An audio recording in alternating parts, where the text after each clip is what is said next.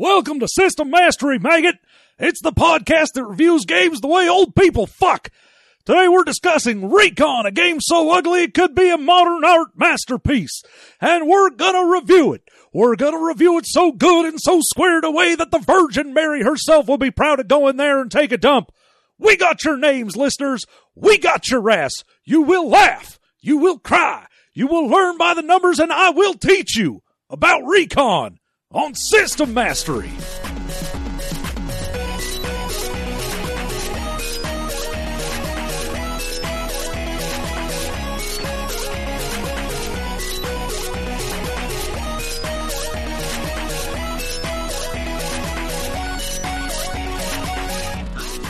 Welcome back to System Mastery. Oh my gosh, John, thank you so much for that intro. You're so welcome. That's a that's a powerful art. It's a pretty good R. Lee Ermey. I wouldn't. I don't know. It's exactly like No, him, but no. It, it really conveys the flavor the way I was hoping. I'm not I'm not angry enough at the world to really do an R. Lee Ermey, but I can get in there. yeah, no, you're you're definitely up there comp- competing, and that's a tough voice to do. Oh, it is very difficult. Yeah, I'll tell you the other thing that's super tough is trying to condense Full Metal Jacket lines from Gunnery Sergeant Hartman down without getting all the homophobic ones. Yeah. I mean, there's some of them that are the one where he's like, "I bet you the kind of man who would fuck a guy in the ass without the courtesy of giving him a reach around." Is Yeah. that's I mean, that's a great insult. it's a great insult. It's a, it's it's still a little homophobic, but at least it's like understandingly homophobic. I don't know. What I'm, I'm, I don't know. I don't think it's really homophobic. I think it's just like you're an asshole, Yeah. man. You're the type of dude that would just care about your own pleasure and no one else's. that's true. Yeah, it's uh, man, it, that's such a weird movie. It's a very strange movie mm-hmm. given the odd split between the beginning and end of it. Yeah, no, the rest of it's going to be about like people actually going to Vietnam and doing stuff, and not the people you're used to. Weird movie. Yeah. Yeah. Plus, if you watch the extended edition, well, you know, don't. Don't. don't, don't unless you like a lot of plantation scenes. Mmm, plantations. Mm, plantains. So uh, we are, as you can probably guess, discovering for, or discussing Recon, the role playing. I mean, we also discovered we Recon. discovered it. No one else has seen it before. We're breaking new ground. We've renamed Recon Jeff and John Landia.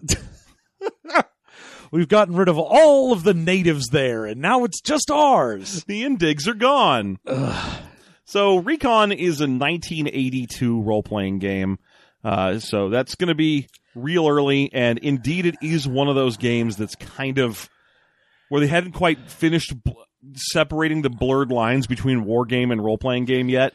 Yeah, there's, I mean, you can really see how early it is in that it doesn't quite know how to be what it wants to be. Like, there's, there hasn't really been the rules that are so established that when you get into the 90s, you just see everything very rigidly similar because all of these ideas had been sort of codified. Yeah. But in these early 80 ones, it's just the fucking Wild West. I And was nobody just- knows what they're doing. I was just thinking about the Wild West, and specifically in terms of notational, like shorthand, because this book uses percentile dice for everything.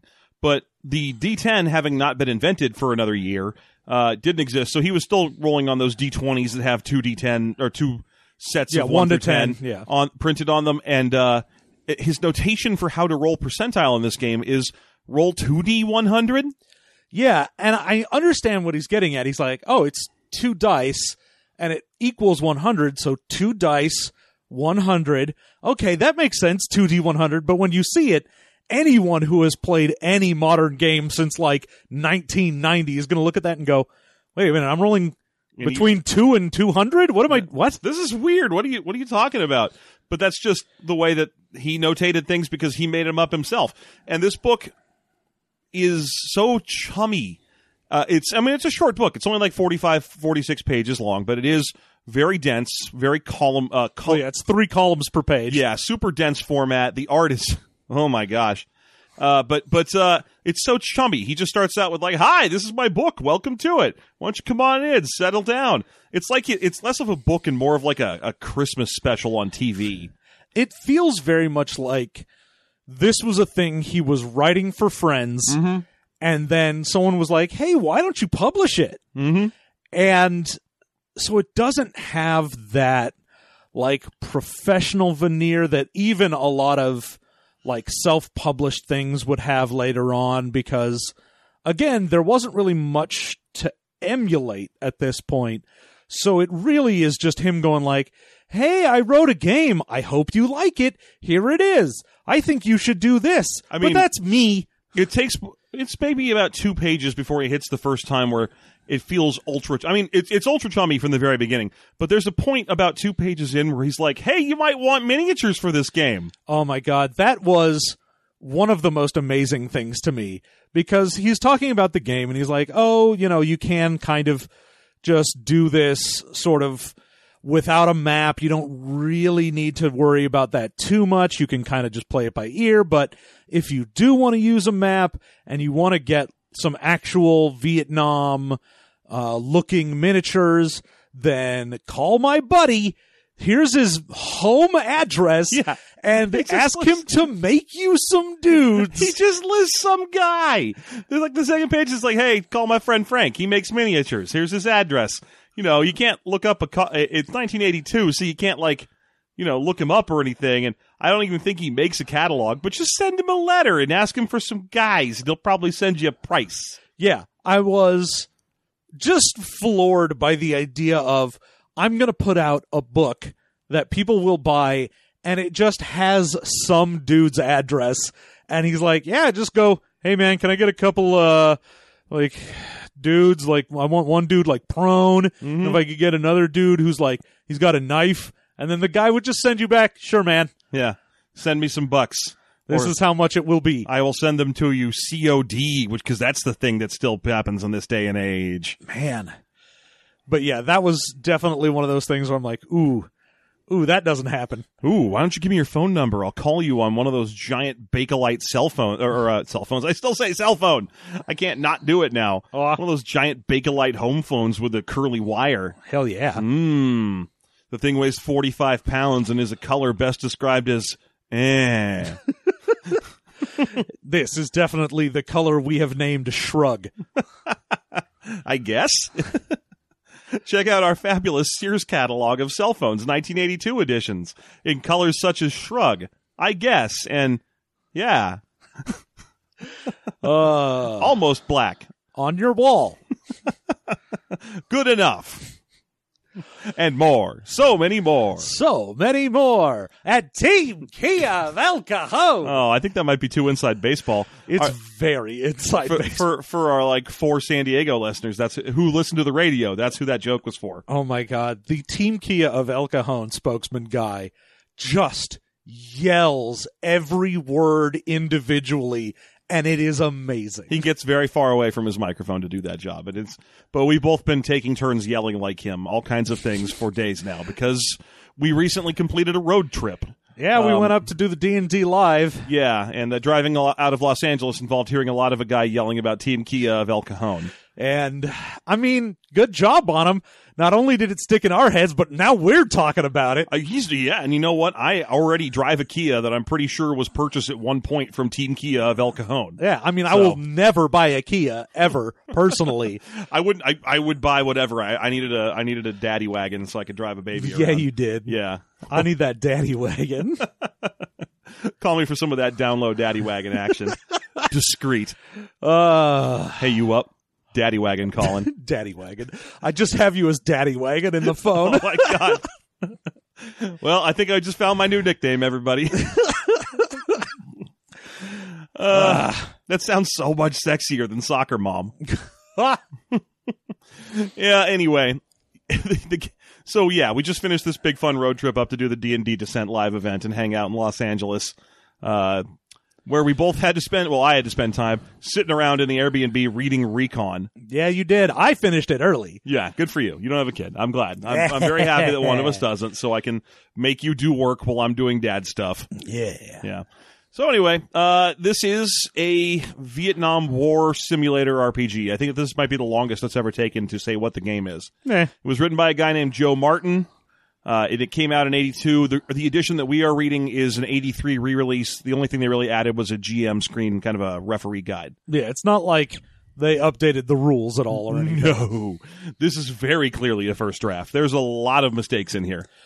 Uh, now, in addition to the whole like very chummy talking to a person aspect of it, you can also tell that this guy really is more interested in like Vietnam from a historical perspective than the idea of like, oh, this is a thing people will want to play in. Yeah, no, this is definitely a person whose first interest is Vietnam history, and his second interest is role playing games. This is like if you had my had my dad write an airplane role playing game, like like because he's an aircraft historian, uh, like an editor of a magazine about airplanes and junk. If you're like dad, if I were like, I don't if you were like dad, your Yeah, dad, if I was like, Dad, yeah, dad, write a role playing game, he'd be like, all right, why are you calling me Dad? you haven't called me dad in years.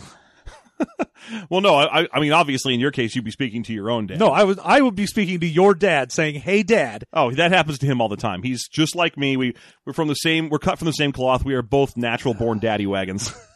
Yeah, he's like, "Get on the wagon." yeah, I understand what you're coming. Hop in the wagon. Get in the way back.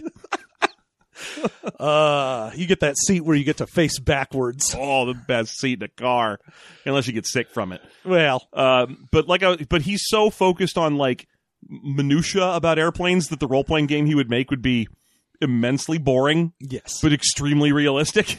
yeah, and it also very much, like we had mentioned, feels like this person had come from the tabletop wargaming, where Well, he had to have. There's nowhere else to have come from. oh yeah, early. it's very hard to have been like, oh, I was super into role playing games from way back. You'd ha- you would have come from the wargaming, and that aspect means that more of it is based on like, oh, here's like terrain and missions and things you would go on. And nowadays, if someone were to make a game like this, I feel like you would be much more focused on the horrible psychological trauma and Oh. atrocities. Yeah, imagine a, a- modern day Vietnam game would be so hard to make because, well, first of all, you wouldn't be allowed to even make it if you weren't Vietnamese because the, the, the internet. Oh, I mean, you'd be allowed to make Yeah. it. It just would occasionally get backlash from people. Oh, you get so much back. You're right. You're right. But you, uh, uh, your standard white guy Kickstarter owner could easily make it and be like, I didn't even think about that. I assumed success. oh, that's weird. I didn't even think I shouldn't be telling this story. Whoopsie doodles. Uh, but yeah, nowadays it'll be all about like psychological torment, the fear of returning home.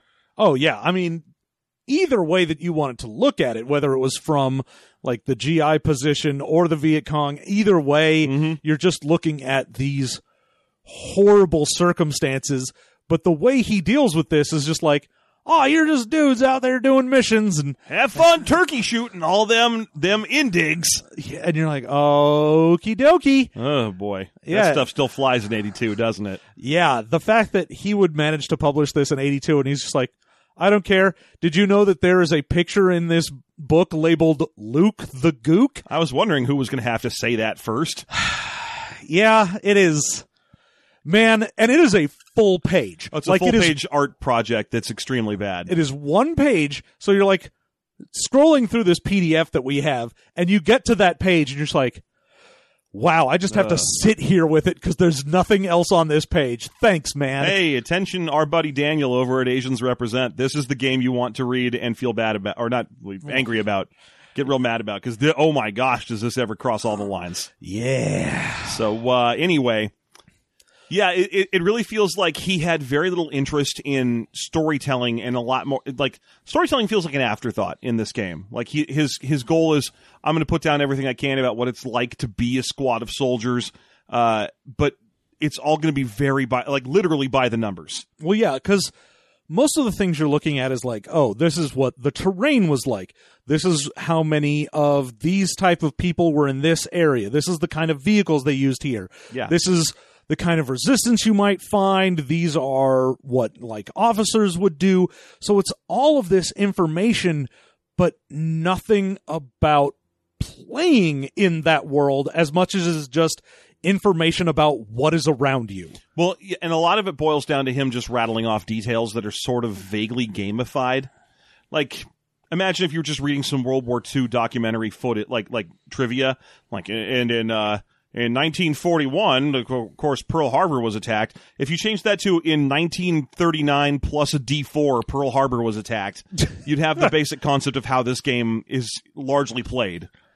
Uh, so So characters, are, you're supposed to play as GI soldiers, but but you can also play as three different branches of the Viet Cong if you would like to. Yeah, and the the general idea is less that you are just a squad of grunts and instead you are all Recon. like recon teams. You Yeah. are out there, you're, you know, you're in the SEALs, you're recon, whatever you are, you're out there and you are super badass specialists. Well, if we're talking about things in this game that were done right or done well, that that's that's got to be the first thing that gets brought up. Is the uh, he actually directly confronts a problem that you routinely see in military fetish games uh, head on, where he's like, "Hey, normally if you wanted to play as a Vietnam platoon or something, that's like." 80 like so many guys and you're not going to have that many guys at your table and I don't want everyone to have to control a bunch of guys this isn't a war game uh, so I used recon squads because those are usually like four to six guys who are out there to do one very specific thing and not just sort of hang out in the jungle and kill dudes. So, and then he goes right on from that into another great idea, which is just like the rank. the rank system. He's like, don't worry about rolling for rank because, or using XP to determine what your rank eventually gets to because that'll lead to like five generals wandering around in the. Just, Yeah, I mean that's sort of what we've seen in both regular military and anytime you were like, "Oh, this is sci-fi military games." all those Warhammer alikes that we've re- reviewed over the years always do that. Roll Yeah. for your rank, and then you're gonna be like, "What's in your group?" Oh, I got two lieutenants, an admiral, and a general, and they're a team of Marines, I guess. yeah, you're like, why do I have a group of like five colonels, Yeah. all going out on a mission together? Yeah, and the mission is specific, like go shoot with guns and stuff instead of like you know commanded troops. yeah, Yeah. It- and so the fact that he was like, look, you're all going to be basically the same, and you're not going to worry about going up in rank with XP. Mm-hmm. Basically, just look at it as whoever has the most XP, you'll s- probably rely on as being the one who is the most experienced. Mm-hmm. But no one's going to be like pulling rank on anyone. Yeah, he's like in the jungle, rank kind of falls apart, and they just go, go by who's in front, and that's the best way to do it because otherwise it, it creates logical inconsistencies. Which you know what, that's more or less right. I kind of wish that had stuck around in, in the gaming world instead of the weird rank rolling systems that we've encountered on a number of occasions. Yeah, for the amount of very bad ideas that happen that we will get into in this book, that is probably the one where you're like, oh, look at you. You did something. Mm-hmm. Look, broken clock, you're the right time. Well, I just wanted to give that credit where it was due because it happens pretty early. Uh, th- initially, he's just like, "Hey, imagine if you could play a game that's ba- that's like Dungeons and Dragons but set in Vietnam." Uh, except that there aren't character classes in this world. Instead, you might have characters who are like a griper. We call them belly achers. Or you might have someone who's like a paranoid type. And he just lists like all these different like personality traits for soldiers, I guess.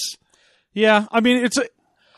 A lot of this book is the writer wanting to show that he knows military jargon for things. Yeah, specifically this era's military jargon. Yeah, and not just like, oh, I know what they call certain weapons or, you know, what you call a helicopter or whatever, but also like here are terms they would use for certain soldiers, what they would call certain things, and he will use that all of the time and then put a little parentheses, oh, this is what it actually means. Mm-hmm. Yeah, he likes talking in the jargon. Uh, I don't know if he himself is actually a Vietnam vet, maybe, but anyway, we get a lot of forgettable military jargon that I'm. I'm not enough of. A, I'm more of an airplane guy than a military guy, and he is obviously the opposite because airplanes in this book do not get descriptions or types. No. Whenever he mentions them, he's just like air support might come through and strafe the following five squares. And I'm like, come on, man, mention a Phantom or a Huey or something. And he's, "That- man, that- he doesn't give a fuck about that's, that. That's what I know know is soldiers, and that's it. LRRP soldiers and SOG soldiers and Myrtle Burble And. Myrtle Beach. Yeah. Uh, so I, I guess it was a regular thing during Vietnam for groups of from different military blocks to kind of hook up together and Yeah, they just hooked, hooked up. up. They just daddy wagoned it. Uh, they called it the Danang Daddy Wagon. please don't. Please don't call it that.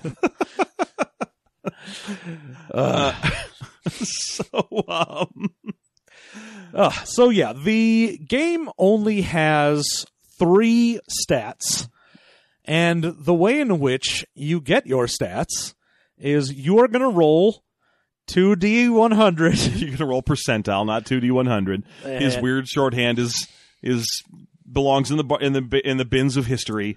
But you're gonna get a percentile, and that's what your percentage is in that stat. Done. And the three of them are strength, agility, and alertness.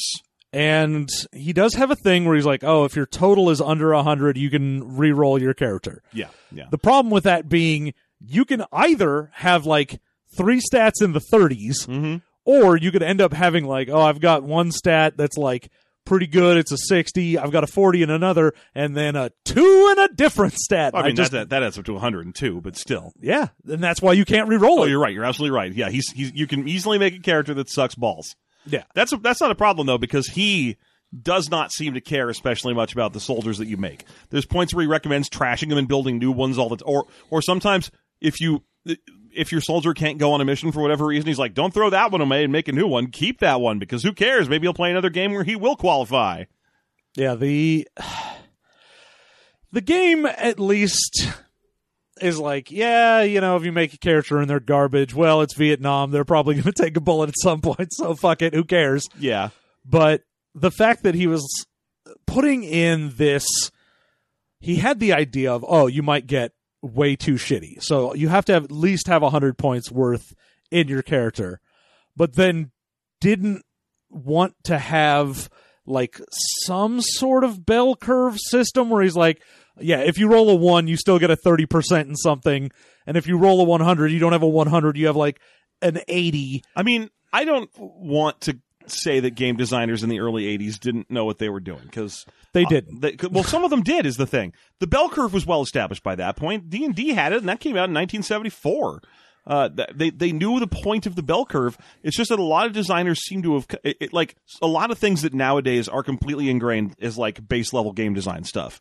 Uh, that stats kind of actually fit to an array, or it, it should be easy to manage, so you don't have to c- constantly deal with the threat of rolling a, a bizarrely terrible character.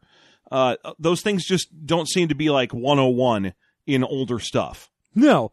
The idea that you might have a character that is garbage is just sort of a thing they can assume because at that point I mean you you definitely see it in this when he's talking about the soldiers, but even in like old D&D and things like that, there was no real idea that you would get attached to a character No, as much true, as yeah. to a game. The meat grinder was a real thing.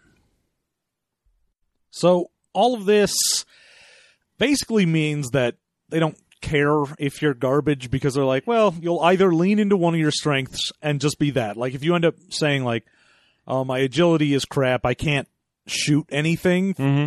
But if you have a good alertness, they'll just go, okay, you're the point man. You're the one looking out for booby traps, whatever. Yeah, or you're the radio operator. You're the only one who can call in airstrikes and stuff. Yeah. Yeah. They they do at least say, you know, there's other things you can do outside of being a shoots man. Yeah. Now, to be The problem is, Yeah. if you have a shitty alertness, you're just going to be dead because almost everything is alertness based. I was just about to say that exact thing. Yeah. So of the three stats, strength doesn't do anything really except determine what your hit points are and whether or not you can wield some of the heavier weapons. Yeah, and a little bit of extra damage in melee, but who gives a shit? No one's using. It's Vietnam. No one's using melee.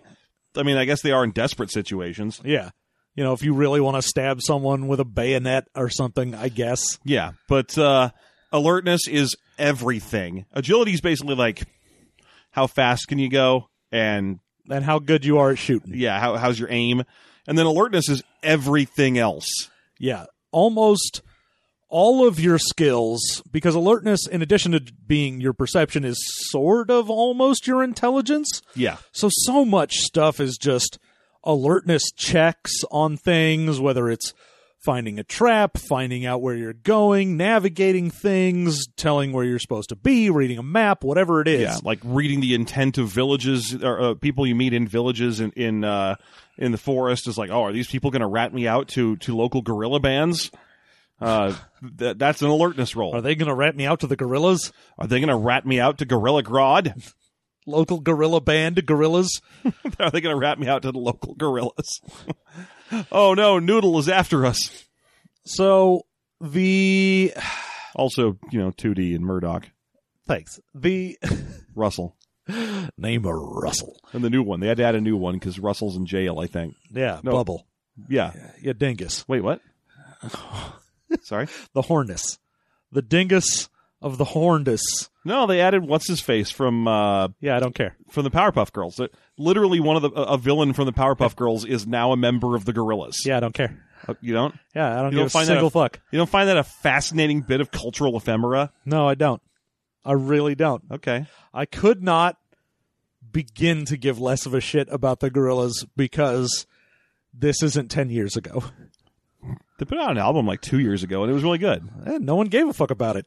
Uh, yeah, okay, well, Yeah, needlessly negative. That's me, That's- baby. This, this isn't the usual John. I, That's I, the new to- me. Oh no, I'm back from LA and now I'm only interested in the industry. you got you got the wrong impression. We even met with an industry friend, Yeah. and uh, that is not the impression I picked up from talking to her. Uh okay. So in addition to your randomly rolled stats, everything else is going to be to one degree or another very random. yeah, your Now- height, your weight.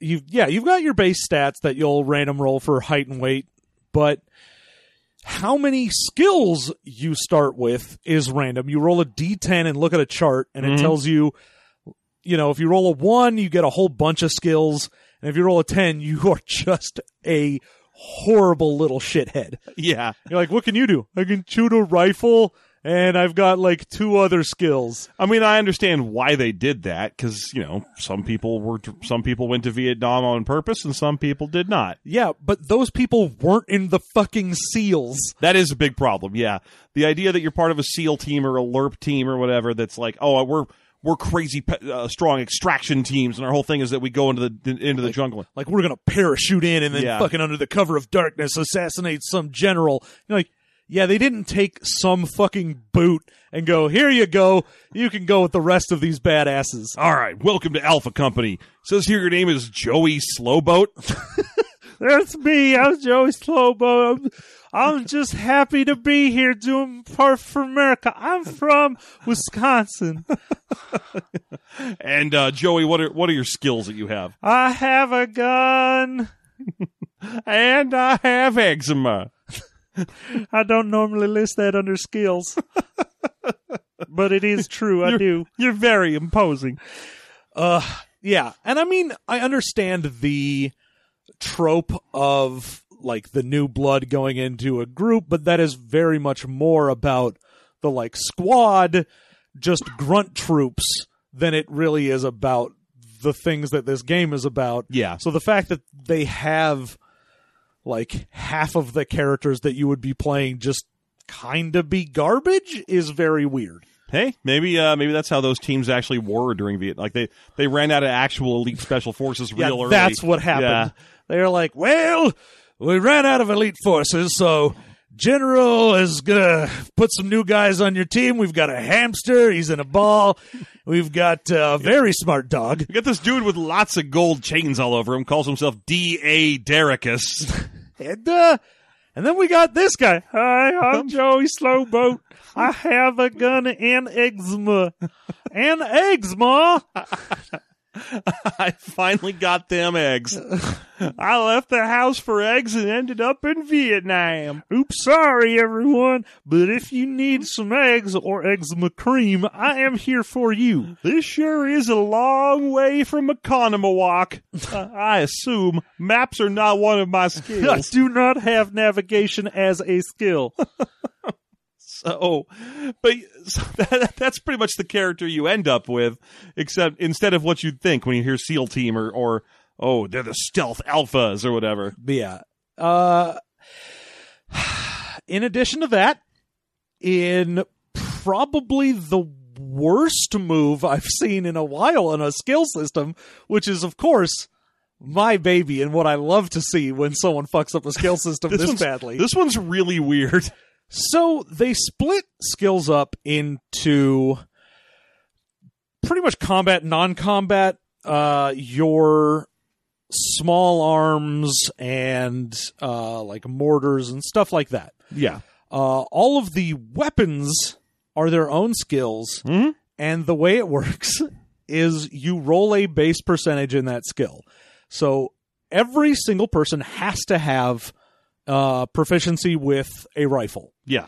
So you roll for that, and you roll Just 2d100 That that magic number, two D one hundred for percentile. and that's what your base percentage is. There is no re-roll on this. Mm-hmm. If you manage to roll like a three, then you are the world's worst shot. with with specifically a rifle. Because the next thing you might do is roll your pistol skill and get an 88. Yeah, you might just be like, "Oh no, it's just rifles for some reason. They they weird me out." Yeah, But then every rank you get in that skill will add 5% onto your base. yes. And also So- having ranks in similar skills will add five percent onto your base with that skill. Uh, so if you're like, for example, I'm really good with the Kalashnikov brand of Uzi, but then I pick up the Mac 10 brand of Uzi, uh, I also add five percent to my old Kalashnikov skill because they're similar, I guess. And you can train with specific ones to give you better bonuses. Mhm. So if you have a gun that's like, this is my gun, there are many like it, but this one is mine. Yes. Then you have a better chance to hit with it, even if you use the exact same model. If it's not the one that you are used to using, then you don't get your bonus on that one. Yeah, that's right. Uh, the way the non-combat skills work is they all go off of one of your stats, Mhm. and then each rank adds plus plus five percent onto whatever the roll for that would be. and if you don't have the skill, you don't have the skill. There's no rolling untrained. Um, and in fact, a lot there's very there's very strong restrictions on a number of the skills in this game. Because one of the other things you're going to get is your modus operandi. I don't know what he calls it, but it's, MOs. It's MOS. Okay, Uh, it's it's means of service or whatever. Yeah. yeah, and you pick two. One is your primary, one is your secondary, Yeah. and it's all things like I'm the machine gunner or the pig I'm man. sorry. That's the pig man. I'm the pig man or I'm the radio operator or I'm the point man or whatever you happen to be. Yeah, they all have fun nicknames like the pig man and Good Time Charlie and the Daddy Wagon. uh, Sigh. Ain't I a scamp? anyway. And a lot of the skills are gated behind some of these MOSs. So if you want to have uh, a skill in interrogation Mhm. or something like that, then you have to be in intelligence. So if one of your MOSs isn't in army intelligence, you just can't get certain skills. Now everyone in your in your crew is going to pick an MO and a secondary MO. Yeah. Uh, now, the- usually the secondary ones are just sort of like, uh, I can, I don't know, demolitions or something. I know how to bomb a dude. There's two MOs that are or MOSs or whatever you want to call them that are specifically secondaries, and then almost never is someone on a SEAL team primary from those MOs. And one of those is demolitions, and the other one is like I think uh, scout. Or, Yeah, scout. Yeah. Uh, the, so those two you almost always want someone to pick up through secondary. This is really weird. This is an interesting bit of the game's design. Uh, if there are two people on the team with MOs that are the same MO, then the or MOSs, then the one who's the whose primary is that, even if they're worse at it, they're the one who gets to do all that stuff first. Yeah. So if you've got someone who's like, no, I'm primary demolitions for some reason, Mhm. and that guy's secondary, and his ability to use a bomb is like 85%, but mine is 32. Boy, howdy, I get first crack at setting that bomb. It's mostly just to get ready early so they can have a real demolitions man. uh, but yeah, that's it's like, hey, pick your skills out, but be careful how you pick them out because sometimes you you will literally not be allowed to use them during the mission. That's the way it's written. It's like, hey, if your uh, if your secondary is machine gun guy, but there's a primary machine gun guy on the team, you can't use your machine gun. Well- because the team has a machine gun guy. Exactly. They're like, well, we only requisitioned one giant machine gun. Yeah, And it's fucking with Jesse Ventura, so you don't get one. I'm sorry. That's true. uh, it's just I thought my thing was guns. and no, your- I am sorry. Your thing was swords, and now I see you're also doing guns. uh, yeah. So there are about eight MOSs to choose from. You pretty much just need to discuss it with your team when you're picking them. Anyway, yeah. The uh, the basic premise is you really want to discuss with your team who's needed, and also since you've already figured out who's needed on your team, when your character dies, you should probably just bring that same character right back in. Pretty much. Yeah. Um, I mean, unless, of course, you're like, oh, I'll bring that character back in. Oops, I rolled like shit for that. yeah, that's true. Uh, in which case, you still bring him right back in, and you just run right onto the first landmine you see. hey, I'm a coming. Poor Joey Slowboats is really taking a lot of punishment in this episode. Jim. Uh, Joey Slowboat, man, that guy, he's resilient though. He's got the heart of a champion. He's got the eyes of a tiger. he can make it on his own. I'm out here. I'm gonna do good for my country. Okay, uh, so the the MOSs are pretty simple. Once you once you buy a first rank in a skill, you just get whatever your because each one of them's tied to one of the primary stats. So if you're like, oh, I would like intelligence, it's tied to alertness, and then it adds five per rank of that skill that you purchase with ability or with the number of skills that you have been given. Now there are an ass load of skills in here, Mm-hmm. and you are gonna have probably at most like seven outside of your weapon skills, like the non-combat skills. You might have a few. There's quite a few skills in this game that are going to go unused. Well, basically, is Yeah, and granted, a lot of these skills have a lot of like subclass skills in them. Mm, like like there's a whole section on desert survival for if you're playing in a game that isn't set in the Vietnamese jungles, where it's like desert survival includes the subskill resist mirages. I'm not kidding. That's that's. oh, I know. It's yeah. there's a there's a lot of things that at least with the sub skill ones. So if you take a certain skill with a lot of sub skills, you can use the sub skills. But if you want to get better at those, you have to then individually increase their rank. Exactly. Yeah. I- so I think eh. my favorite thing I found in the skill system while built while flipping through them was the using an unfamiliar weapon stuff. Uh, for so for example, if your character has been running around with the same, this is his rifle, this is his gun, uh, and shooting it for the whole time, and then he finds he loses that gun and picks up another one to shoot it, uh, that's a similar enough gun, then he's going to operate at a minus ten percent penalty for a while. Oh yeah, that's what I was saying before. Yeah. Uh, but here's where it gets interesting. If your character is running around and finds an interesting new weapon that is similar to a weapon he already uses, but he still has his original weapon that he uses, he gets a minus 15%. And it is explicitly spelled out that the additional 5% is for doing something stupid. Yeah. It's like, oh, but you already know how to use this rifle, and if you pick up some machine gun that you aren't normally good with, well, not only do you get the minus 10% because fuck you, but another 5 because your regular rifle's right there. Come on, dummy, use the regular rifle. And I'm like, you know what? The only reason I can forgive this guy is because it's 1982 and I don't think Contra had come out yet. Because otherwise he'd know that you grabbed the fucking spread. Uh, you spread the fucking grab. Yeah, you grab spread, and if someone else on your team already has spread, and you're like, I guess I gotta take the other thing, then you get that motherfucking laser. Get them beams. You don't want that fucking fireball one. That that's trash. Machine gun, I get. I mean, no, who cares a machine gun? Krillin doesn't have any power. Oh, just a human. yeah, just I'm just Joey Slowboats. I don't have any powers. But the flamethrower's bad. You get that spread. You pick that up. I don't care if you have a regular gun you start the game with. You pick up that spread. Yeah. Now, you get your skills, and at that point, you're pretty much done as far as your character is concerned. The equipment you're going to get is basically given to Yeah, you. You're in the military. It's given to you to go kill Vietnamese guys with. yeah, you don't really have to worry about money. You don't have to worry about what equipment you're going to get. Whatever you are sent to do, they'll give you what they think is necessary for that. And what you're sent to do is very randomized. And the whole game is mostly just a series of tables towards the back. They're like, roll this to see if you find any villages or booby traps. Yeah, the entirety of this game is set up as I want to say the idea behind it is sort of okay. Yeah. Because the way he wants to set it up is you're going to get random encounters with things. So maybe you find like some random dude hunting out in the woods, or maybe you find a blockage on the river that you're boating up, or something like that. And in the chart, there's always a small chance that whatever thing you've rolled, instead of it being just a benign whatever the thing is, it's actually a trap. Lots of actually trap and lots of on a. It's all out of the the uh, the GM or whatever they, I forget what they call them in the D, uh, the, The MD, MD. It's all out of the MD's hands. What's going to happen to you?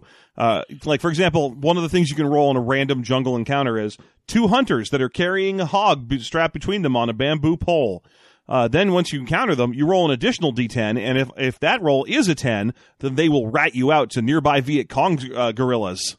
Yeah, the the whole thing I understand is supposed to be you never know who you can trust. You have to be on edge all the time. Mm-hmm. Like I understand that at least in his random encounter scenarios, he wanted to somewhat emulate that paranoia that you were going to have. Oh yeah, and the, and the difficult decisions. The like, oh, I just encountered like two hunters out in the jungle. Should I murder them because they might go tell the Viet Cong about me? Is the kind of question that people in Vietnam were actually asking themselves. and that's it's a fucked up thing and the fact Yeah. that the game really only does anything with it as randomized tables Mm-hmm. rather than something that it wants to address is i mean i guess good job on trying to put it in but man it feels very lacking when you look at it and you go Yeah, the horrible nonsense that went on is being reduced to like 20 different 1d10 tables. yeah. There's there's a thing in modern gaming that a lot of the really angry OSR groggy type guys are super mad about, uh, and it's a shorthand piece, and I forget which game it's specifically leveled at, but it's called the Infinite Bear problem. Um, I don't know if you heard about this at all. It's basically just oh, it's a fail forward mechanic. Uh, if you try to pick a lock uh, and you fail, it, it doesn't necessarily not open the door. It just maybe it alerts a nearby uh, creature and you have a random encounter that happens. And then the OSR angry folk community says, well, that means that you're randomly generating bears. And then anytime you lock and unlock a door, it generates a bear. And you could generate an infinite number of bears by locking and unlocking that door. And where are these bears coming from? Stupid. Explain that. Wow. And I'm like, okay, that's not only is that incredibly dumb, but it's not a new feature of modern game design. Like this game has you encounter some some uh, people gathering water at a river in the jungle. On a on a one in ten, they will run off and alert the Viet Cong about you, the nearby Viet Cong that magically exist because you encounter these folks by a river. Like up until now, there there was no Viet Cong near you. You were you were doing fine, but this encounter generates that encounter. Yeah. It's so, and, and that's from 1982. Yeah, no, the that idea, having now just heard it, is real stupid.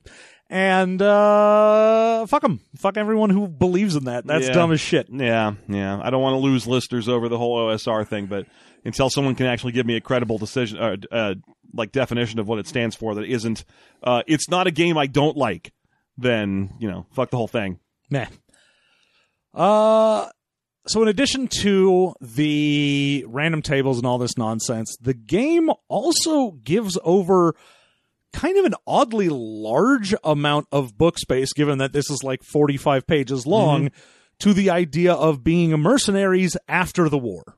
Yes, no. There's a whole bunch of like, well, after the war's over, what do you do now? And sadly, it's not a like, you know, a lot of Lieutenant Dan stuff and about how to like live in a in a world that hates you for the services that you were forced to provide. Yeah, there's you'd feel like there would be sort of two tracks. Either well you you go career military obviously or well you go back home and are fucked up and can't really you know blend into society. Yeah, because America stopped taking care of its veterans in the 50s. Uh, but instead, it's you can go be a mercenary and have fun mercenarying. They have ads for it in the New York Times. Maybe they did like in I- I'm not- 1982 did the New York Times have ads for Well, mercenaries? maybe not in 1982, but maybe in like 1968. I mean cuz I feel like who's doing that? Who's putting out an ad like Mercs wanted come shoot dudes? I mean, maybe if like Cobra was a real organization. Uh, yeah, I just I'm I'm putting this in my head as like in one little square you've got like looking for mercs must have own gun please report to whatever for interview and then right next to it is do you like pina coladas and i'm just I like if you show up to the interview they're just like, "Do you have a laser gun?" Yes. Have you thought up a snake themed nickname for yourself? Yes. well welcome aboard i was once a man Uh, but Yeah, a lot of it's about mercenary stuff, and the mercenary stuff is just as random uh, as the rest of the book. Where it'll be like, oh, you might get sent to a mercenary mission in the in the deserts of Israel to fight jihadists or something. Uh, they're going to promise you money, but pay you 50 plus 5d10% of that money. And then each month that you're not working, you're going to spend 2d10 times $5 in cash. And if you roll low on that, it's because you found a civilian job and you've been bumming around. But if you roll high, it's because you, uh, bottomed out and needed to find a new mercenary job quick before it went up your nose. I'm like, that's, it's weird how you, this game is, descriptive based on the number you already rolled so strongly like that, where it's like, roll the number. Now tell the story. Yeah. It takes a lot of both the plot and the character out of the player and the GM hands. So much of this is you roll dice and then see what kind of story happens. Mm-hmm. Which isn't a bad. I mean, we just finished playing a one shot game uh, with where it was roll like pull some stuff and then tell a story based on the prompt creator that that that, that stuff entails. Well, yeah, but that's prompts rather than this is specifically what happens. That's true. Yeah. Um, I mean, it, it's really down to the, I mean, it's down to every sentence. There's a part in the game where he's like, all right, so what do you do now? You've made all your characters. You have your MOSs. You have your point man. You have your pig man. You have your radio operator. What do you do? Well, you walk into the jungle towards a village to kidnap a, a, a local propaganda man. Uh, and the first guy's going to look forward for, for threats and booby traps. The guy right behind him is going to look to the left. The third guy's going to look to the right. And the fourth guy's going to walk backwards and look behind him to make sure they don't get ganked from behind. And you're like, no, what if we don't? And the other thing is interesting is by the same token that all that is kind of prescribed because that's the way those groups operated. Mm. There's a part of the beginning where he decries Dungeons and Dragons for the mapper and shot caller roles. I love that bit because he's like, "Oh, in my game, you're not going to have one person making decisions for everyone else. Everyone plays their own character and makes decisions about what they do. And then they have one guy tell the DM what it is. Yep. I'm like, wait, whoa, ho, ho, hold on. he tried to do it and he couldn't get escape velocity. He fell right back into the orbit of the shot caller. Uh. It's hilarious. He's like, shot caller's a stupid idea, but I do only want to talk to one of you. yeah, there's this idea in these old RPGs that the position of the person running the game is like somehow sacred and that they shouldn't be bothered with your shenanigans. Yeah, Like- it's it's like they outrank you by several steps. So Yeah. like at, like at a job where you're like, oh, I've got a small problem, and I, I I guess I'll go ask the CEO, and someone else is like, no, stop. There's four levels between you and the CEO. Don't go in his office because you're out of pens, dipshit. Yeah, and that's the kind of thing where this level of reverence for the GM that these old games have where they're like, ooh, if you try and, you know, just ask the GM anything that pops into your head, what are you doing? Don't you know his job is why it's that of the most impossible and only the purest angels can ever do this. You're like, what? Why? It's 1982, John. Heavy hangs the mullet. I, but like, but it's true. that Every one of these games does that. They're all like, well, the DM's too busy to deal with your small problems. And I'm like, no, he's not. Not in this game. In this game, it's 100% random encounters. He sits there rolling two dice and is like, okay, what do you do? Because I know there's a booby trap. I got no other thoughts. No other thoughts Do, at all. do, do. Eating terrible 1980s pizza. Uh, the there are a few other weird things in this. For one, the the artillery and calling in airstrikes. Now, normally, even if you are using a map, he was like, you don't really need a grid. You can just kind of like throw beans on a table. That's one of my favorite sentences in the game when he's like, he's like, you don't need a map, but in order to create an imaginative forest environment, scatter a handful of beans, dried corn, coins, and string and leaves onto a table. And where they land, those are the emplacements of forest and trees and rivers. And I was like, what are you talking about?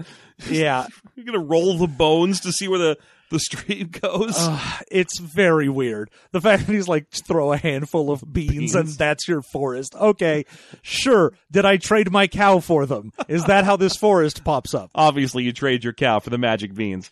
But then he's like, occasionally he'll mention grid maps, and his concept of what constitutes a grid is so weird. Well, it's how you can tell that this is someone coming from the tabletop war game because Eh. he's like, hey, so uh, if you're going to call in artillery, you're going to need to actually, you know, call in strikes on specific locations, and you'll need to get a little more accurate detail. So for that, you're going to need to get this like 100 by 50 foot fucking like. yeah, there's a point where he's talking about airstrikes and stuff, and he's like, "All right, in order to calculate where airstrikes hit in relation to where your radio operator calls them in, you're going to need a 50 by 50 square grid, and each grid, in the, oh, well, yeah, it's a 100 by 100 square grid, and each square in the grid is a five inch square. So he's like, "Yeah, what I need you to do is go ahead and build a 50 foot wide piece of paper by 50 foot long." Yeah. If, as soon as he mentioned that, I was like, I'm sorry, what? I mean, there's a chance that he's talking because right after that is just some gibberish, which I assume is a millimeter conversion. I guess. Uh, I don't know. right- It's in huge letters. It looks like art. Where he's just like, yeah, you need this 100 square grid, 50 by 50 uh, inches or something. And underneath that, it says like 37.22 millimeter equals 0.2200 mm millimeters. And I'm just like, okay, I assume he's that that's a conversion chart for when you're using those like 20 millimeter uh, lead miniatures that he was talking about earlier in the game. yeah. Um, I, I guess. I also like that there's no men- like I said before, there's no mention whatsoever of what constitutes airstrikes beyond just a spread of destruction occurs in the fo- in the following area. Yeah, I mean, he does have like a, oh, how much damage does a thing take? And he's like, well, just look up demolition stuff for that. Yeah. Like, what That's- happens if you hit a building with an airstrike? I don't know. A bomb goes off. I don't give a fuck. That's a thing we've seen in other super old games where people in- encounter a question and then disregard it entirely because it's not of interest to them. They're like, but how does this work?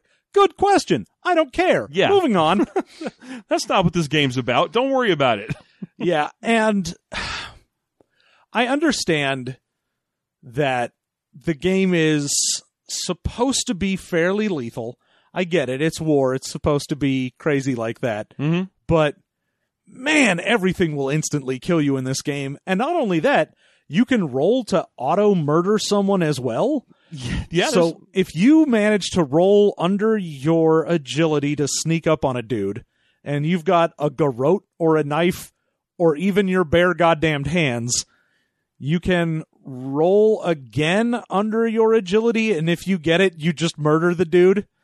Uh, yeah. There's also the one in a hundred chance that you will die every time you get out of a helicopter, no matter what. Yeah, that is true. Mm-hmm. If you ever get out of a helicopter, you're gonna die at some point. There's a chance that you'll die. I assume it's because you get out of the helicopter and then just jump right up into the blades.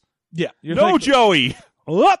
I'm so excited to be here. I'm just gonna jump for joy. Oh God, Let me just raise all ten of my fingers up into the air. I love having all my fingers. Oh, no. so, uh, yeah, there's a whole bunch of stuff about he- helicopter deployment in this game because that was a thing in Vietnam, is the slicks where they would land the Hueys and you'd you'd pile out of them and go run off into the jungle and do jungle stuff, um, Vietnam War stuff. In this game, it's all like, oh, on a one out of a ten or a two out of a ten, the Viet Cong is watching your slick, even if you thought it was a cold slick, it's a hot slick. Ooh, this hot slick. I want to get right into it. The oh, the other rule that was ridiculous that we were looking at in the book is the weapons check.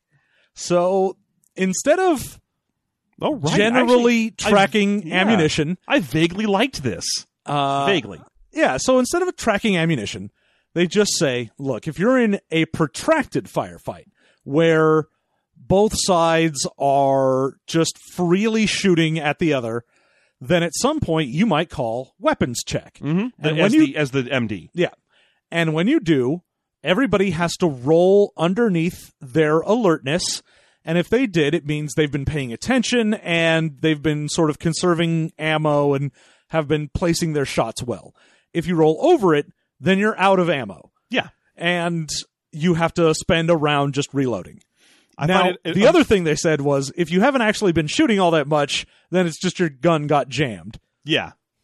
I do like that that kind of implies that people with lower alertness can shoot bullets faster. Yeah. Like over a long period of time, on average, people who who are bad at alertness can dump the bullets out of their gun at a higher rate.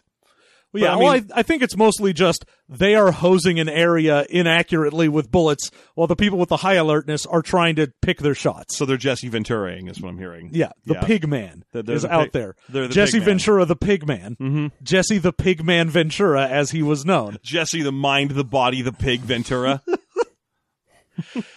Oh, jeez, yeah. Well, th- I'm I'm still can't get over the part where where the game gives you a special penalty penalty for being stupid. But yeah, the the thing we we kind of skipped over was the post-war now you're mercenary stuff. Well, no, I had mentioned that. Well, no, because there's the part where it discusses how you became one that I find fascinating, where there's just a D10 roll. Well, the D10 roll is trying to get mercenary work. Yeah. So- like, are you trying to get mercenary work? Is it the post war? We'll roll this D10 to tell you how it happens.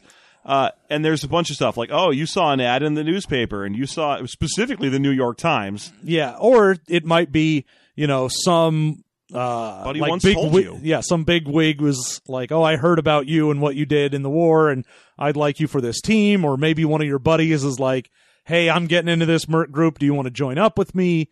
But 3 of them, specifically in the D10 role, One, three, and seven. have a chance that when you go to apply to it, you then have to roll and you have like a 50 50 shot of whether or not the interviewer likes you.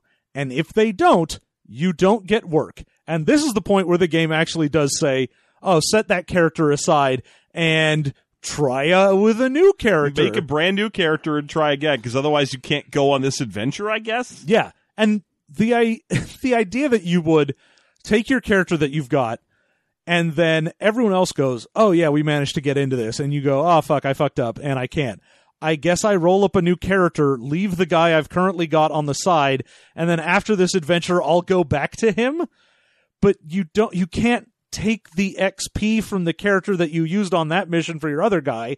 So you're just sort of screwed in many different ways. One, because you have to send an unexperienced guy on the uh, thing because he's a brand new dude, and two, because you aren't going to get the XP that you would have gotten for sending your other guy. Now, there's something that we really we we mentioned the large art piece that's labeled Luke the Gook and everything, but we've been kind of brushing over the sheer, unrelenting, casual, chummy racism that this game is made of. Because it's not just Yep. it's not just that, but it's also like all those kind of mispronunciations. They're like, oh, what's what do you call a house in a Vietnamese village? Oh, those are hooches. There's hooches and there's papasons that live in them Ugh. Thanks. it's uh, it goes on like that, and and then you know that kind of thing is like I, I don't know if this I don't want to call this a real thing because it's still racism, but like historical racism, you know, Ah. um, uh, it's still bad. But but the real problem pops up in this book with the fact that this guy cannot seem to write down a Vietnamese name without it being a big old joke. Yeah. Uh, There's so many characters. He's like, oh, you have to go re- rescue uh, or or kidnap General Poontang. Yeah. Well, Wing Ding is over here with Ching Chong, and you're like, oh, fuck you. Stop it. I hate you so much. You've got to stop this one hoot mama son who's in, who lives in this hooch, or she'll go and warn Papa fuck that biatch about you. and and it's just like, come on, dude, please stop that. the the game also oddly enough not so much like very front and centered racism like that but the if you aren't playing someone who is like one of the uh, Vietnamese that is signed up to help the Americans, then you are ethnic background American, Mm-hmm. and it kind of just assumes you're white. It doesn't say anything about anyone else, but but yeah, I Like- mean, all the art, uh, the art of this book is if you're not drawn as a a terrifying bald Asian fellow, then you are drawn as a Peter Chungian white guy with way too long of a neck. Yeah, the there's a point where it's talking about like language skills and that if you have a high enough uh skill in say Vietnamese, then you could pass for a local. Unless of course they can see you. And I'm like, but what if I'm what if I'm a Vietnamese American? yeah. That, I mean, th- those existed, and they, those folks did exist, and they did serve in the in the Vietnam War. yeah, it's just there's a weird little disconnect for me for a lot of things in there. There's a lot of stuff about if you want to play as the Vietnamese as well. They have them down to three groups. You can play as the Viet Cong directly if you want, and just be on the other side. You can also play as uh, Nung or uh, uh, Montagnard. Yeah. uh, which are just indigenous groups that are that are uh, opposed to the Viet Cong. Uh, Mountain Yard being mountain folk, and Nung being a large block of different. The only one I was personally familiar with before reading this book was the Hmong people, but but those are just ways to play it. And even then, it still kind of strikes you as a little iffy, where you're like, oh, how do you play as these guys? Well, you roll everything the same, but you're like a foot shorter. Uh, and you you can be their interpreter. You better have either someone that speaks Vietnamese or one of these guys with you, or else, ooh, you're gonna get into a village and you're not gonna know what they're saying, so you'll probably need to shoot them all. Mm-hmm. I'm like, whoa, hold on. I can't tell what someone's saying, so I'm going to murder their village. Okay, thanks for the assumption game. So one of the th- the last thing I really want to talk about with this game is the extremely old XP system. there's okay the way that the xp reads in this seems like you get xp for not playing the game because the way it works out is when you make your random encounter let's say you know it's the two hunters in the woods it says if you manage to not do anything with that if you avoid that encounter Mm-hmm. you get 25 XP, which means your your DM or mission director, your MD, Mm-hmm. is rolling up encounters and the players are doing everything in their power to not play with them. Yeah, you get 25 XP if you don't go into a village. Yeah, it's like, "Oh, I randomly rolled up. There's a village over here." Yeah, we passed by it. Peace, peace on the village. We Oh, don't- there's a there's a couple people on a boat over there. Yeah, we don't even check to see if they've got contraband. Fuck it, we're out. you can get more XP for engaging with threats and dealing with them, but what you, one of the things you have to deal with in this game is the fact that you lose XP for damage, and if anyone dies, you lose all of their value worth of XP. yeah, it's real garbage because you're like, oh, I've got some hit points, and if I take damage, that's just XP I'm losing. It's really weird to me the suggestion that if you get shot, you learn less. Yeah.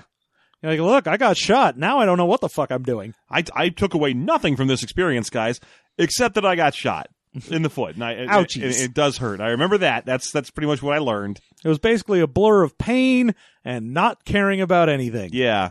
So yeah, it's it's a weird thing where the XP system is a little backwards. Um, you and once you have enough XP, you can buy new skills and so on. So jo- Joey Slowboat can grow up. Yeah, you and I mean, like I said, every rank you get in something is generally five percent more over whatever you had. So if you started with something fairly low, like if your rifle skill started at like twenty two, like, no, I really want to get my rifle skill up, you can throw XP at it and just keep giving it another plus five percent every time you do it. Yep, yep. So you can fix your problems. It's pretty. Although it does have a a uh, a one hundred percent or ninety nine percent max. One hundred is always a failure.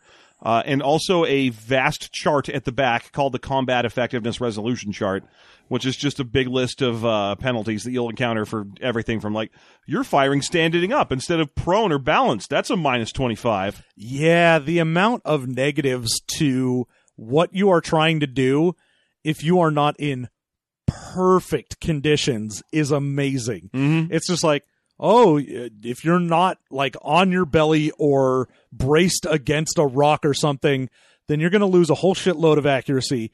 If the person you're shooting at is, mm, let's say, obscured somehow by mm, jungle, then that's going to be another 15%. Now, if it's anything but bright daylight out, let's say it's raining, uh, that's going to be another minus 20%. You're like, man, even if I had a 99%, I'm still barely ever hitting. Yeah, no, that's true. And he even mentions that in the thing. He's like, "Hey, did you know that during World War II, it took ten thousand bullets to kill a guy on average?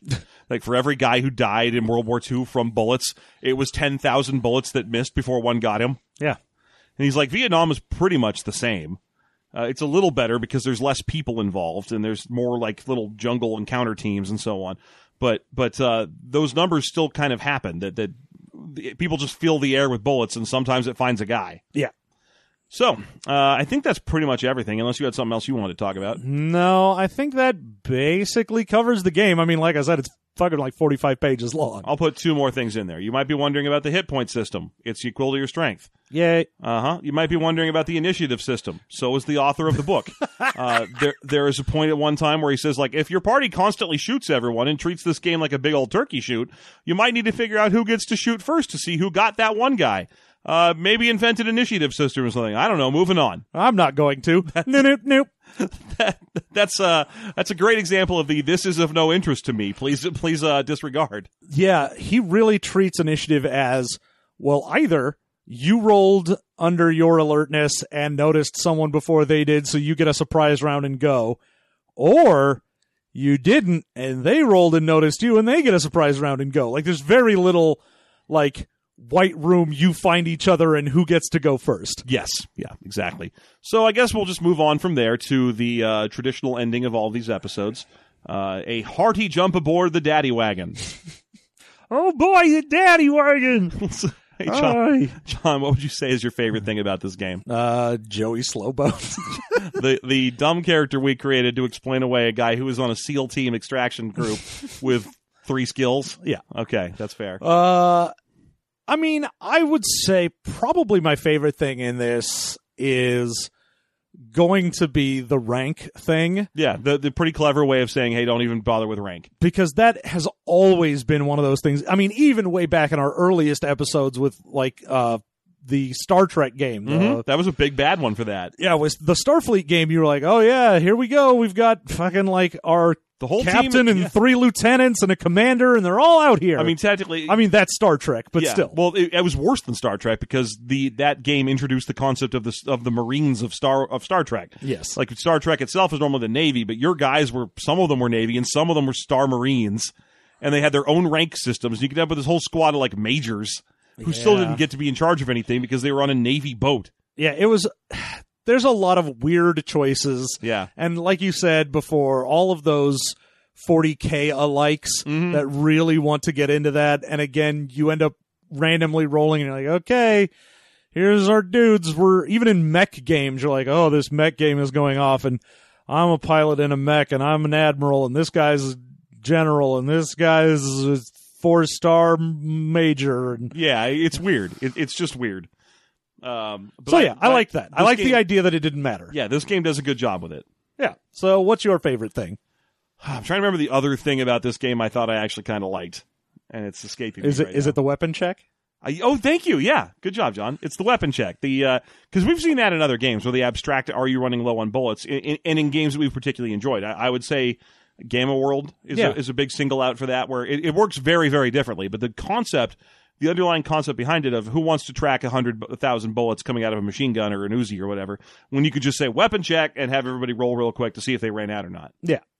Now it is a little arbitrary because it's just up to whatever the MD wants to say it, but I, I did like it as a concept. It, it takes some of the extra unnecessary math out of the game. Yeah, and I mean he does say, you know, if you really want to track every fucking bullet you shoot, you can do that. Yeah, I'm not going to stop you. Yeah, but like no one was actually doing that uh, in Vietnam. So, Yeah. What would you say is your least favorite thing? I mean, can we Feel both free. just go ahead and Feel- say it's the casual racism? I mean, there's so much casual racism that, uh, yeah, that, that I feel like it's pretty much. Just I'm to to go say of us. top level, both of us casual racism. Beneath that, Yeah, that's fair. We got to get down into the into like the- obviously that's the worst. Now, aside from that, I'm going to go with the less casual racism, the, the, the more the formal business ra- the racism, business racism. executive racism. Uh, these moved from amateur to professional racism. uh, I'm gonna say gameplay wise, the worst thing in this is randomly rolling for your skill percentages. Yeah, well, specifically with arms, we- with weaponry. Yeah. Uh, your chance to hit with a rifle, which is like the most important thing. You can't graduate from boot camp without. And they're like, yeah, don't worry about it. You have a you have a one percent chance to hit with an with an assault rifle. Now get out there and be an important part of our super secret recon team. Yeah, the the random roll skill thing is real bad. And it also doesn't make any sense that your character be like, well, what'd you roll for your chance to hit with an M16? Uh, two percent. Okay, well that's awful, and you shouldn't be in the in, in the military, let alone You in, should uh, never shoot anything. Yeah, but, but but just out of curiosity, what's your chance to hit with uh, a a a 357 Magnum? 97 percent. Oh, How, how did that happen? How are you such a good marksman with one thing and such a bad marksman with another? Uh, random roll tables. yeah the the curve between one and a hundred just this giant set of numbers that you're like man Ultimately, there's no curve in this game at all. there's nothing you're either you know gonna be good or not and when you roll bad it's so hard to drag yourself out of that that you might as well just hope that one of the things you randomly roll for is good and you just lean on that forever. Yeah. Now, the other thing, speaking of curves that are missing from this game, uh, the fact that this is a- Ladies. yeah, the fact that this is a Vietnam War simulator means there's literally no women at all, uh, Yeah. at all. The only women in this book that are occasionally mentioned are uh, There for racism to let you know that they will uh, America number one sucky sucky. yeah, you get including right uh, written down diegetic la- or language that's like that. Yeah. Uh, You get a lot of the accent in in writing. Oh, America number one, Viet Cong no here kind of stuff. Yep. Um, and then also one mention of a sexy double agent mercenary that you'll encounter in this part of a village. I'm like, oh, what? What? Is, what even is that in the Vietnam War? Some some lady who's like, I'm white, but I secretly work for the Viet Cong. I, I guess. The idea that they were like, "Ooh, let's throw some James Bond shit into Vietnam." I'm like, you, no, No, don't. that doesn't work here. No, I know it's because you're running out of stuff to write. That isn't just you find some Vietnam, Vietnamese people and murder them indiscriminately. But, but uh, hey, please don't put in double agents. it's very weird. yeah. Well, there you have it. Um, would you play this game? No, this game is just so bad. Yeah. I don't think I ever said what my least favorite thing is, but uh, and the lack of women just more or less makes sense, so I can't really fault it for that. But uh, I mean, there's really you, you pretty much hit the nail on the head with the fact that the skill system doesn't work and that it's casually racist. So I'm fine with moving on. Yeah. I would also not play this game. Great. Pretty simple, short and to the point. Neither one of us would play this. It's uh, an I I want to call it an interesting piece of RPG history. It's I mean, it is interesting to at least look back at one of these much older games and go, "All right, so what was what was going on right now? What were people experimenting with?" What might have been if this kind of game design took off? Ooh, Basically, it looks like people were experimenting with casual racism. yeah, people really And that really took off. Yeah, sometime in the 60s and then also every other time forever. Uh, Uh, so, John, one of the things that we do here on this show from time to time is that someone might give us 50 bucks. someone might. And if they give us 50 bucks, then we do something we call announcement mastery, Yeah. where we'll read something for them on the air. It can be a personal message or a business message. Or Uh, a so personal far- business message. So far, it's all been business messages. No one wants us to like propose to their girlfriends. I mean, we did get a thank you to a GM. Oh, that's true. That's fair. We got one. Okay, We've that's fine. we've gotten stuff. I just want to do a proposal so bad. No one wants No to one use wants us that. as a proposal It's thing. true. I don't think there's any single couple out there in the universe where they both listen to us. Yeah. If there if there is, it's very weird. Yeah. Maybe for Expounded Universe, but not for this. Not like this. Not like these. But anyway, we have one right now. We have a 50 bucks and we have a thing to read. So I'm going to go ahead and read a thing. And you can critique my horrible, horrible pronunciation. You ready? Yay. Okay, here we go. Hmm. Are you interested in costumed heroes battling against an unjust world, flashy superpowers, and high stakes human drama of Goddamn right I am. a very satisfying amount of fascists getting dunked on? yeah. Oh, Fuck you fascists. I had to make sure I put the pause there to surprise you. Uh, then you might be interested in the Brokusatsu podcast. I might. It's a par- uh, portmanteau of bro and tokusatsu. Uh, with Sam as the relative newcomer and Harry as the diehard fan, these two brothers explore different shows in the tokusatsu genre. Hmm. Every week, we watch several episodes of different shows and finding surpri- and find a surprising amount of heart in these blatant vehicles for selling toys to children. If you're interested in series like Kamen Rider, Super Sentai, or Power Rangers, you should give us a listen. So far, they've finished our coverage of Kamen Rider Double, Ultraman Nexus, and Garo, and are blazing through Pirate Sentai Gokaiger and Black Lightning. Wows. Hmm. Wows. So good. With occasional specials where we sample other shows and even the odd movie commentary track, there's something for everybody. Except Ultraman Nexus fans, we really hated that. Find us on iTunes or at brokusatsu.podbean.com. Podbean. Podbean, something we should have considered really early on. Here we are, stuck on WordPress. And we're sorry about the audio quality. It gets better, we swear. I understand that feel. oh, that's that. That is a that's a big feel. feel. That's a big. We did like forty episodes. We were both huddled over the same mic. yeah, having one snowball mic where both of us are like shoulder to shoulder. Oh my gosh, two straws in the mic. It's a malt shop style of recording. Ah, yeah, we were just inches away with that spaghetti touching. What could be sweeter than when you're recording cheek to cheek? What could be greater than golf with a gator? Yeah. The real problem was when we were recording like that was the dude with the accordion that wouldn't stop, and so it's in the background. This is the night. night. Every episode has that crap in the background. Uh, okay, so uh, that should be everything from from those folks. So check out the Brokusatsu podcast once again at brokusatsu.podbean.com. And if you would like to have us read your message on the air, all you have to do is go to our actual website, www.systemmasterypodcast.com, click the give us some money button and find the one that's 50 bucks. We call it announcement mastery Yay! because uh, the first thing we called it, Jumbotron, was someone else's whole thing. Meh. We had to change that. Well, we didn't have to. Yeah, no you one- did. No one was coming after us, but I figured we should probably connect it to our own dumb brand suffix that we're Yeah, brand. stuck with. Yeah, that's, Branding. that's how we do things. Branded. Send us fifty bucks. Try and keep it under like three minutes, and that's not really because of us. That's because people will start hitting that skip button. Oh yeah. So, so be cool about fire Yo, safety. my dude, be Yeah. cool. There you have it. Now, otherwise, on to actual our show business. Uh, go to patreon.com slash system mastery and give us a god dang dollar. Yeah, that's right. You'll get bonus content if you do it. Mm-hmm. We're going to go make some characters in this game. If you want to know what our random percentages are for things and what kind of dumb shit we get up to, is someone rolling up Joey Slowboat? Uh, well, I'm sure one of us is going to roll up Joey Slowboat. Well, I mean, if neither of us roll shitty on our how many skills you get, we can't be Joey Slowboat. Well, we I can mean, take- might be Joey Fastboat. we could take bad skills. I'll be Joey Speedboats. there you go. Joey's Joey Speedboat sounds like a very different guy. oh, he's definitely a speedboat salesman in yeah, Florida. I was going to say he didn't even go to Vietnam. no. He got out of it on a deferment, and he spent the whole time being a creepy speedboat dealer. yeah. Joey Speedboat is the kind of guy where you can't tell what his haircut looks like because you've never seen him without the bandana. So yeah, we're gonna go make characters in this. If you subscribe to us at the one dollar level, you get to listen to it hmm? every single time we do this bonus content. You get it, and you get our entire backlog. Yeah, and there's a ton of that. There's a ton of old content back there. So uh, it's about two bucks a month. There are other levels available if you want bonus content for our other shows. But uh, you know, just go to patreon.com and slash, uh, slash system mastery and check it out for yourself. It's uh, it's a good deal. It's Hell a good yeah, it deal is. on good entertainment. It's a good deal, Brent. And just recently, our stuff went up for Gen Con. You can finally sign up for our things. Oh, thank you for helping me point that out. We did sign up for three Gen Con things.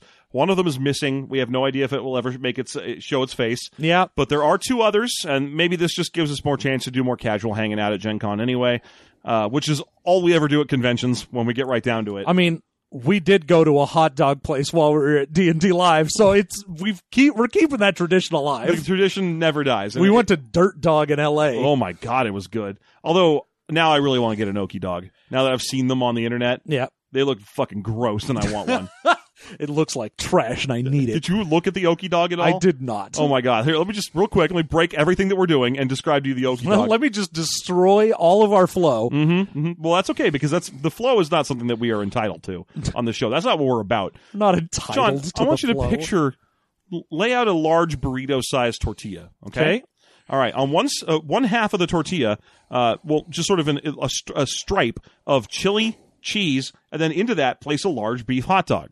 Okay, Now fold that over, but not all the way over, to create sort of a, a layered burrito effect. Uh, inside of the new the space that you've created, that, that it's basically another stripe, pastrami, loads of it, loads of hot pastrami, and another hot dog. then uh, fold it up into a burrito, and that's an okie dog, man, that sounds like the world's nastiest hot dog, and I need to take a bite of it. right? That's the okie dog. There's also the okie bomb, which is that exact same stuff, but now it's also got like onions and sauerkraut and guacamole. Oh my lord, why? So uh, yeah. Anyway, I'm sorry to interrupt and describe obscure LA hot dog chains. Uh, fuck Pinks, am I right? Hey, you are right. Yeah. So uh, So anyway, instead, our, are two Gen Con events that do exist. yeah, we've got our quiz show that we're doing, Quiz to Mastery. We've got special guests showing up. We're going to be doing panel style quiz show where uh the It's basically big fat quiz, but us, and it's all role playing game questions. yeah, I mean, if, if that sounds like a good thing to you, then and you're going to be it's at Gen for Con, a good cause. It's for a good cause because we're donating all of the proceeds for that one to Trans Lifeline. Yeah. Uh, because tra- the the trans community in uh, the the tran- where the trans community and the role playing game communities intersect over the past year, there has been some damage. yeah. There's there's been some bad times. hmm and we and we want to do our part. Uh, so Wisdom Mastery is is fully going. Everything we make off that is going directly to Trans Lifeline. Uh, but it's going to be a great time. It's not going to be an audience participation. It's going to be letting the folks on stage kind of take my overly complicated quiz questions and turn them into jokes. But it's going to be a good group of jokesters. Yeah, So- we so got a, it. A we good got thing. A, a good group of people for that. Yep. And of course, uh, we have our live show that we are going to do. And unlike most of our shows, we can announce in advance who it's with and what we're reviewing and so on, so that you'll know if you want to spend four bucks on it. Which we're still keeping our prices crazy low compared to the other shows in the Oh network. yeah, I mean, if you look at the other live shows that are out there that you could go to, I'm like, man, we're just giving this shit away. I know. Especially we have to because I don't know how it happened, but we're we're uh, time slotted up against Ken and Robin talk about stuff uh, for that live show. Whatever, fuck them. I well, yeah, except that that's the any darling. Everyone at EN World loves their boring show about Chicago baseball that somehow is an RPG podcast. Yeah, why don't they love our boring show that is somehow about Yeah. Los Angeles hot dogs? Ken, Robin, I think you're both the best, but your show is boring and you both suck. I think you're the best, but I think you're also terrible. Yeah, uh, so what you should do is stop your thing and let us do the plan, and then it might be awesome. It's a lot of Star Lord quotes today. You're doing a lot of Star Lord today. yeah, I don't know why. He's also the worst Chris. Worst Chris Steakhouse. That's not true. The worst Chris is Chris Brown. Oh well, yeah, but he's not a Marvel Chris. No, but you didn't specify Marvel Chris. No, that's fair. That's fair. You're right. You got me on. You got me on technicality. But back to the show. The live show is going to be. Uh, we're going to have uh, J- Jim McClure, uh, a network friend, and also I believe uh, currently a creative exec at Roll Twenty. Heck yeah. He's going to be there to join us, and we what we. I'm sorry, Jim. I don't know your actual title. I don't care I'm- about you at all. I'm in the worst least. at this. We just really like you as a guy. You're a because we met him at last Gen Con. I don't care about your business. I only want to talk to you. No, he was the human. Yeah, we read, we met him at last Gen Con and he was fucking awesome. And we really wanted him to be our guest star, and we have for a year, and we're super happy about it. Uh, but he's going to be coming on to discuss Know Your Role, And shut your mouth. A fucking D20 officially licensed WWE role playing game. Fuck yes. So, uh, if, if you're excited about that, and you know we I'm are, excited about oh, that. we're so fucking excited. Uh, that's what's going to be the live show. It's completely worth the four bucks. By the way, that four bucks we're keeping. Yeah, that's that's going to the plane ticket. Yeah. that part we're taking back. We're taking it all back. This is my entry fee, and I'm taking it back. My four dollars. Uh, all right. Well, there you go. That's that's Gen Con. You can find that by googling Gen Con 2019 and looking for events that have system mastery in them.